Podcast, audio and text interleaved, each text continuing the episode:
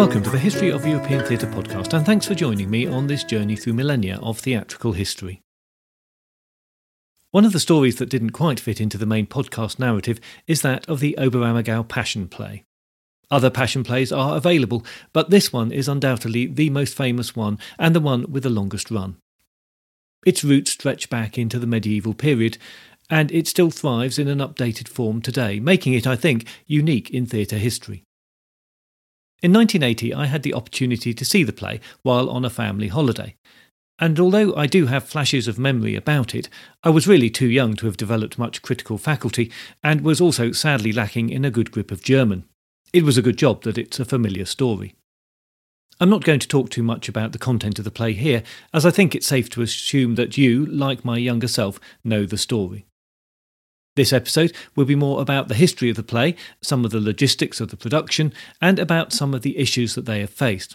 But just so you know, the play opens with the entry of Jesus into Jerusalem and then follows the story from there through to the crucifixion and the resurrection in 16 acts.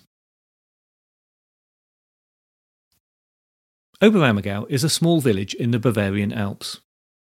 If you take the typical idea of Bavarian mountain scenery, well, that is what Oberammergau and its environs look like. The picturesque mountain castle of Neuschwanstein, built by Bavarian King Ludwig II, is close by. The village exists because it was on the old Roman route through the Alps that ran from Verona to Augsburg. Although situated in a valley, it sits 2,750 feet above sea level, but is surrounded by higher mountains that reach heights of up to 5,600 feet. Its prime position on the route through the mountains meant villagers could supplement an agricultural living, or even make a living, as hosts and suppliers to passing travellers making a stop before travelling higher to cross the mountains. Heavy snow in the winter is common in the region, reducing the stream of travellers to a trickle, so incomes were also supplemented with homemade tools and trinkets, particularly wood carving, for which there's a strong tradition in the village to this day something to pass the long winter nights in front of the fire while you kept warm and listened to your livestock kept for the winter in the room underneath.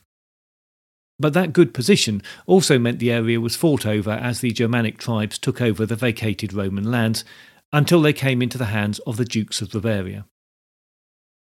That rather skips over a lot of complex history about the succession of Germanic princes and dukes and electors but that is a whole podcast series of its own, and I'll leave it just as a side note here.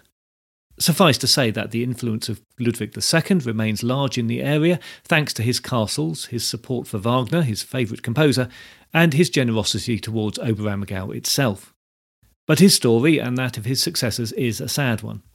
He had some mental health challenges, and what was ruled as his suicide at the time was quite possibly an assassination. His successors were troubled in similar ways, and the last king of Bavaria lost his position at the beginning of the First World War. As you know, the medieval cycle plays have their roots somewhere back in the 14th century, and many European towns and villages got together to perform religious plays on carts on special saints and feast days that became holiday celebrations. In that century, in 1330 to be exact, the monastery of Ettal was founded. Just a one hour walk from Oberammergau, the monastic community there became the centre of local administration and inevitably came to influence the Passion Play itself. For Oberammergau, the story of the Passion Play starts in 1632. That is, of course, long after the cycle play tradition had morphed into the morality play and the theatrical interlude in other countries in Northern Europe but the tradition of the religious cycle play lingered in the Catholic regions of the Germanic lands, and Bavaria was a Catholic heartland. By the 1630s, the European continent was a decade into the Thirty Years' War, essentially a religious conflict, and Bavaria was not protected from its effects, which was not only the opposing armies moving back and forth across the land, but the plague, the Black Death, that was on the march in their wake. In 1631, the Protestant army of the Swedish King Gustav Adolphus had won what seemed to be a decisive victory over the Catholics, and his army pushed through to Wittenberg and Munich. In the process, the hinterland of these two important cities was ravaged by gangs of soldiers who had been underpaid and poorly supplied. With no sympathy for the local inhabitants, they took what they needed food, livestock, and shelter.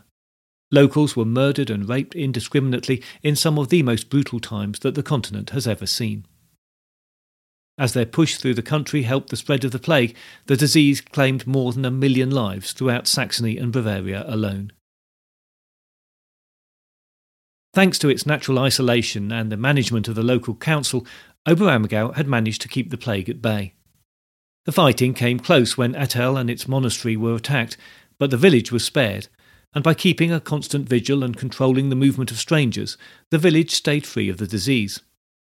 Their defences were broken when a villager who'd been living away was overcome by homesickness and a desire to attend the anniversary celebrations in his home village.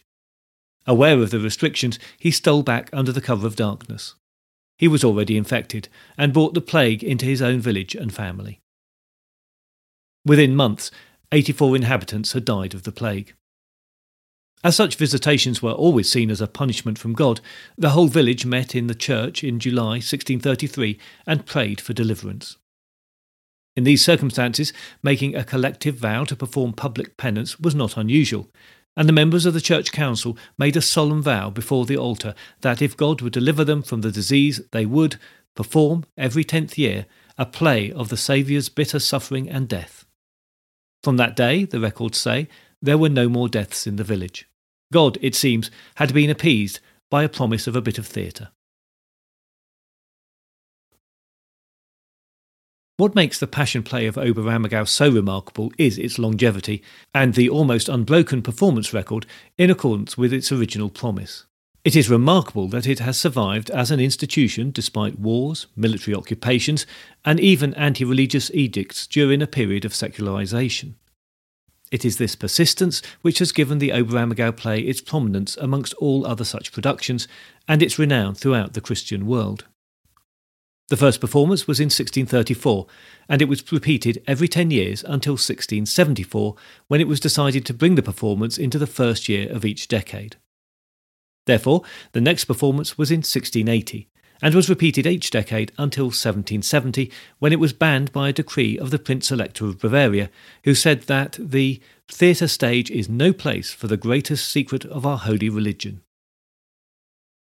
The 1780 and the 1790 performances were given under special permission while that edict remained enforced, as was the 1800 play, but this was interrupted by the Napoleonic Wars and the performance was completed in 1801. After some wrangling over the script, delayed performances were given in 1811 and 1815. 1870 saw another year's delay thanks to the Franco Prussian War, and the 1920 performances were delayed for two years thanks to the post World War economic turmoil in Germany and the impact of the Spanish flu epidemic. In 1934, additional performances were given to mark the 300th anniversary of the play. And then in 1940, the play was cancelled due to the Second World War. Since then, things have run smoothly, including special performances in 1984 to mark the 350th anniversary, until the 2020 play was delayed until 2022 thanks to the COVID 19 pandemic. The first performance was a one off, played at Easter, which of course was one of the traditional times for religious drama. The records from 1880 mention performances being restricted to only five that year, so we can imply that between the original production and then, there had been at least some years where more performances were given. Those five performances were noted as not being enough to satisfy the demand from visitors to the village. This was the year that the travel entrepreneur Thomas Cook saw the play and after that began to organise travel packages to the village.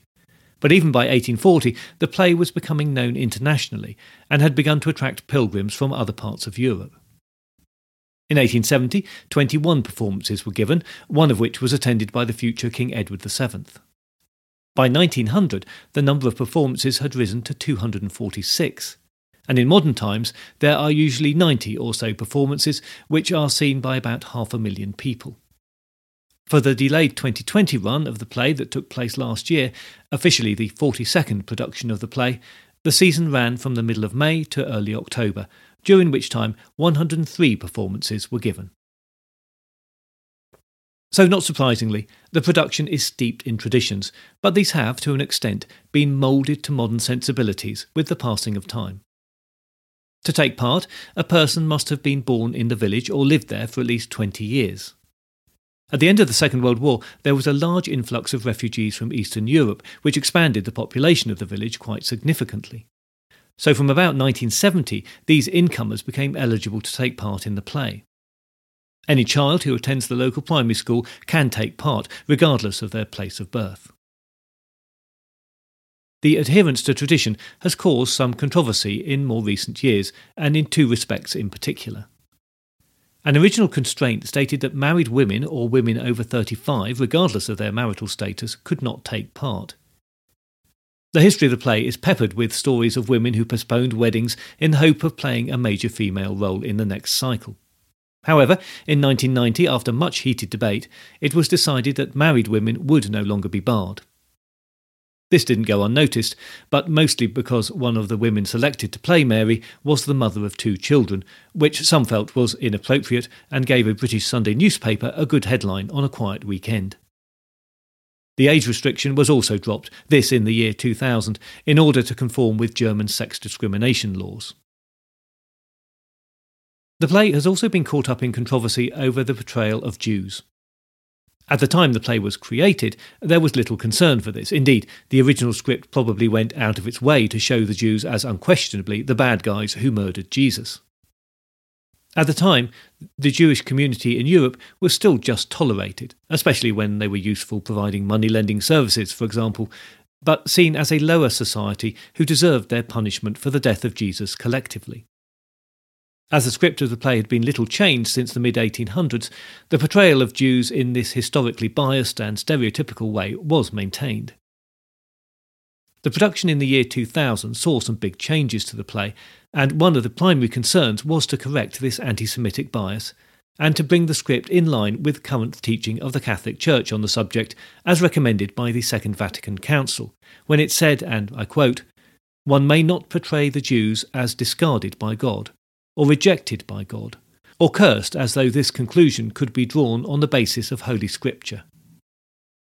The tone of the play was changed to emphasize that Jesus lived and died as an observant Jew, and that his crucifixion was brought about by an envious Jewish faction and a brutal Roman governor.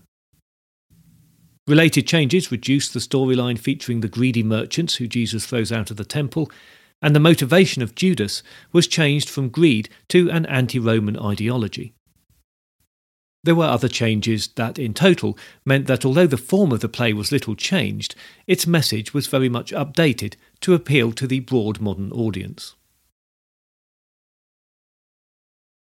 The charge of anti Semitism remains a concern for the current director, Christian Stückl, who has directed the production since 1990 and who's been a major force in promoting changes.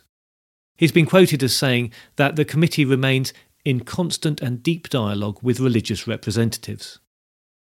It was in the 2010 production that he depicted Jesus lifting the Torah as the choir sung a version of the Jewish prayer Shema Israel, which was considered a high point of the play by participants and spectators. For the 2022 production, he introduced a new musical setting in Hebrew for Psalm 22 My God, my God, why have you forsaken me? Composed by the musical director Markus Zwink. Clearly, this is still an ongoing process and part of the discussion that the play promotes. And to go back to the original performance, this was given in the churchyard, the small village church being too small to accommodate the production. The play soon became well known locally, and a growing audience through the 18th century had to be accommodated. The play moved out of the graveyard and into the field nearby, where, in the best traditions of the cycle play, temporary stages and seating were used. A permanent stage was erected in 1815, and construction of a theatre building on the site was completed for the 1830 cycle. The current theatre is on the same site, a site that is only used for the Passion Play and for exhibitions related to the play in the years when it's not in production. The 1830 theatre could seat 5,000 people in an open air arrangement. The rebuilt playhouse from 1900 seated 4,200, but it was extended when the stage was rebuilt in 1930 to provide seating undercover for 5,200. That number was then reduced to 4,700 to comply with modern fire and safety regulations. For the year 2000 play, there was a major rebuilding project, which was budgeted at a cost of some 13 million Deutschmarks. New seats were put in, accessibility and other facilities improved, and underfloor heating was installed. Now, that may seem an excessive concession to comfort, but remember that the audience sits there for some five and a half hours, albeit with a long intermission. The theatre was given a new facade, and considerable improvements were also made to the backstage area and the technical equipment. In 2010, a retractable glass roof was installed over the stage, which had previously been open to the elements. There are stories over the years of dramatic thunderstorms, not uncommon in this mountainous region, appearing at just the right or just the wrong moment for the action of the play, and what one could read into that of God's approval or disapproval. But I feel sure that the actors appreciate the added comfort of the new roof when it's needed. The theatre building is not particularly impressive to look at, something of a barn or aircraft hangar, in fact, but it does provide the necessary acoustics, and staging is still very much in the tradition of the cycle play. The fixed stage buildings are very reminiscent of the houses that were the background to the cycle plays, with each part of the stage providing different locations at different times. Primarily, they represent the residences of Pilate and the high priest of the temple, with the large central area used for the main action of the play. The opposing factions and tensions of the play are therefore set in the very fabric of the stage. Periodically during the production, tableaux called living images of Old Testament scenes appear at the rear of the central stage to enhance the biblical message of the play, which is still an important factor for those on the producing committee and, no doubt, for many in the cast and the audience. Some 40 living images are represented during the play and make use of stage machinery to appear and retreat without intruding on the continuing action. The stage is large and lends itself to the en masse movement of the large cast. The use of chorus nods heavily to the Greek traditions, while the medieval origins of the play can be seen in the episodic, processional nature of the structure of the play. My abiding memory of my day at the play many years ago is of those crowd scenes. The stage and cast are large enough so that both the ebb and flow of a crowd and the way that a minority on the edge of a crowd can manipulate it to their will could be well represented. I also remember the scene of the eviction of the moneylenders from the temple being particularly effective, especially as it was unintentionally juxtaposed with the sellers of translations of the script making their way constantly around the auditorium. The crucifixion scene was also striking. The actor playing Jesus and those playing the two robbers crucified with him is suspended on the cross for about 20 minutes, which is a feat aided by some clever supports hidden in the cross, but still a matter of some endurance for the actor. Traditionally, the play was presented in two parts during the day, starting in the morning, breaking for a long lunch, and then resuming in the afternoon. It relied on daylight, and there were no special effects apart from the stage machines. Recently, the play has been moved to a 1:30 afternoon start, playing until 4 o'clock for the first part, and then resuming at 7 and ending at 9:30. For most, a good meal is taken locally in the break. With the new evening session, the production now makes more use of lighting and stage effects. The backstage efforts are monumental.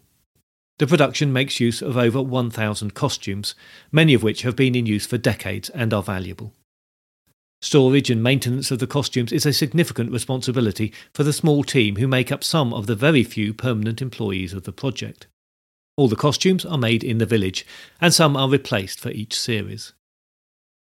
Backstage also includes room for storage of sets and props, some of which are, like the costumes, very old. For example, the table and stools used in the Last Supper scene date back over 200 years. There is no use of makeup or wigs. Hopeful actors grow beards before they know who has been cast and have to maintain them for the duration of the run, except for those selected to play Roman soldiers who are portrayed clean shaven. There are a total of 130 speaking parts, plus many smaller parts for the crowd scenes. The official record from 2022 production shows the number of people working on the production was 1,769. That was made up of 647 women and 702 men, as well as 420 children. With the performers of the living images, the orchestra, and the singers, It is said that at times there can be as many as 600 people on stage.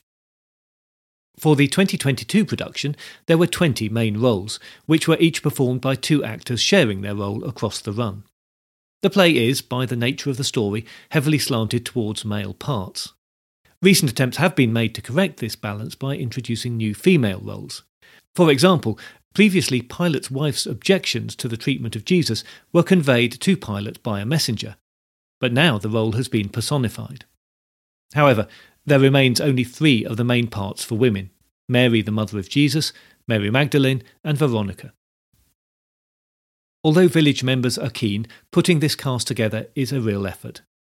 The village only has a population of about 5,200 persons, meaning that with the cast, singers, musicians, backstage crew, and all the support staff, about half the village residents are directly involved with the production. Most of those who are not are providing accommodation, transport, and feeding services for the influx of tourists. The population of the village is effectively doubled on the day of the performance, which happens five days a week during the season, and most tourist seats are sold as packages, including accommodation in or near the village. It is notable, and again in the traditions of the cycle play, that the actors have remained essentially amateur, with the only remuneration being expenses payments designed to cover the disruption to their normal working life.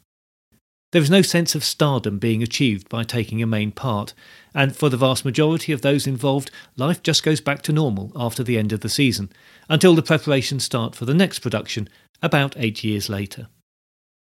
But it is clear that the village has benefited from the international popularity of the Passion Play. Indeed, it is one of the main reasons why such a small and isolated village still thrives. In keeping with the tradition of the cycle plays, the Passion Play is the property of the community of Oberammergau, as expressed through the town council, and the council takes all the decisions relating to it. In the year prior to performances, a Passion Play subcommittee is established, as well as the town councillors, the director, the co director, the director of music, and the local Catholic priest and the Lutheran pastor are all members. It is the council that has to put up the capital needed to finance the production. Profits from the play have always been ploughed back into facilities for the benefit of the community, residents, and visitors alike. These include a recreation centre with its indoor and outdoor alpine swimming pools, the many parking and public facilities that are needed, and a community centre which includes a theatre and a concert hall, as well as a restaurant. The village also boasts a thermal clinic for the treatment of rheumatic diseases, a popular feature in many German towns in the area, and a rehabilitation centre. Education has always benefited, especially for music and drama, with an eye to nurturing the future of the Passion Play. The Oberammergau Passion Play was born out of a time of war and pandemic and has survived several repeats of these events over the centuries. In this century, it has shaken off aspects of its past that no longer sit well with what we can hope is a more enlightened and inclusive society. That change may seem slow, but it has quickened in the last 20 years. When the current director tried to introduce a Protestant on stage for the first time in 1990, it prompted a petition for his removal. In 2022, the cast was more diverse than ever, including some refugee children taken in by the village under Germany's open refugee policy following events in the Middle East and Afghanistan.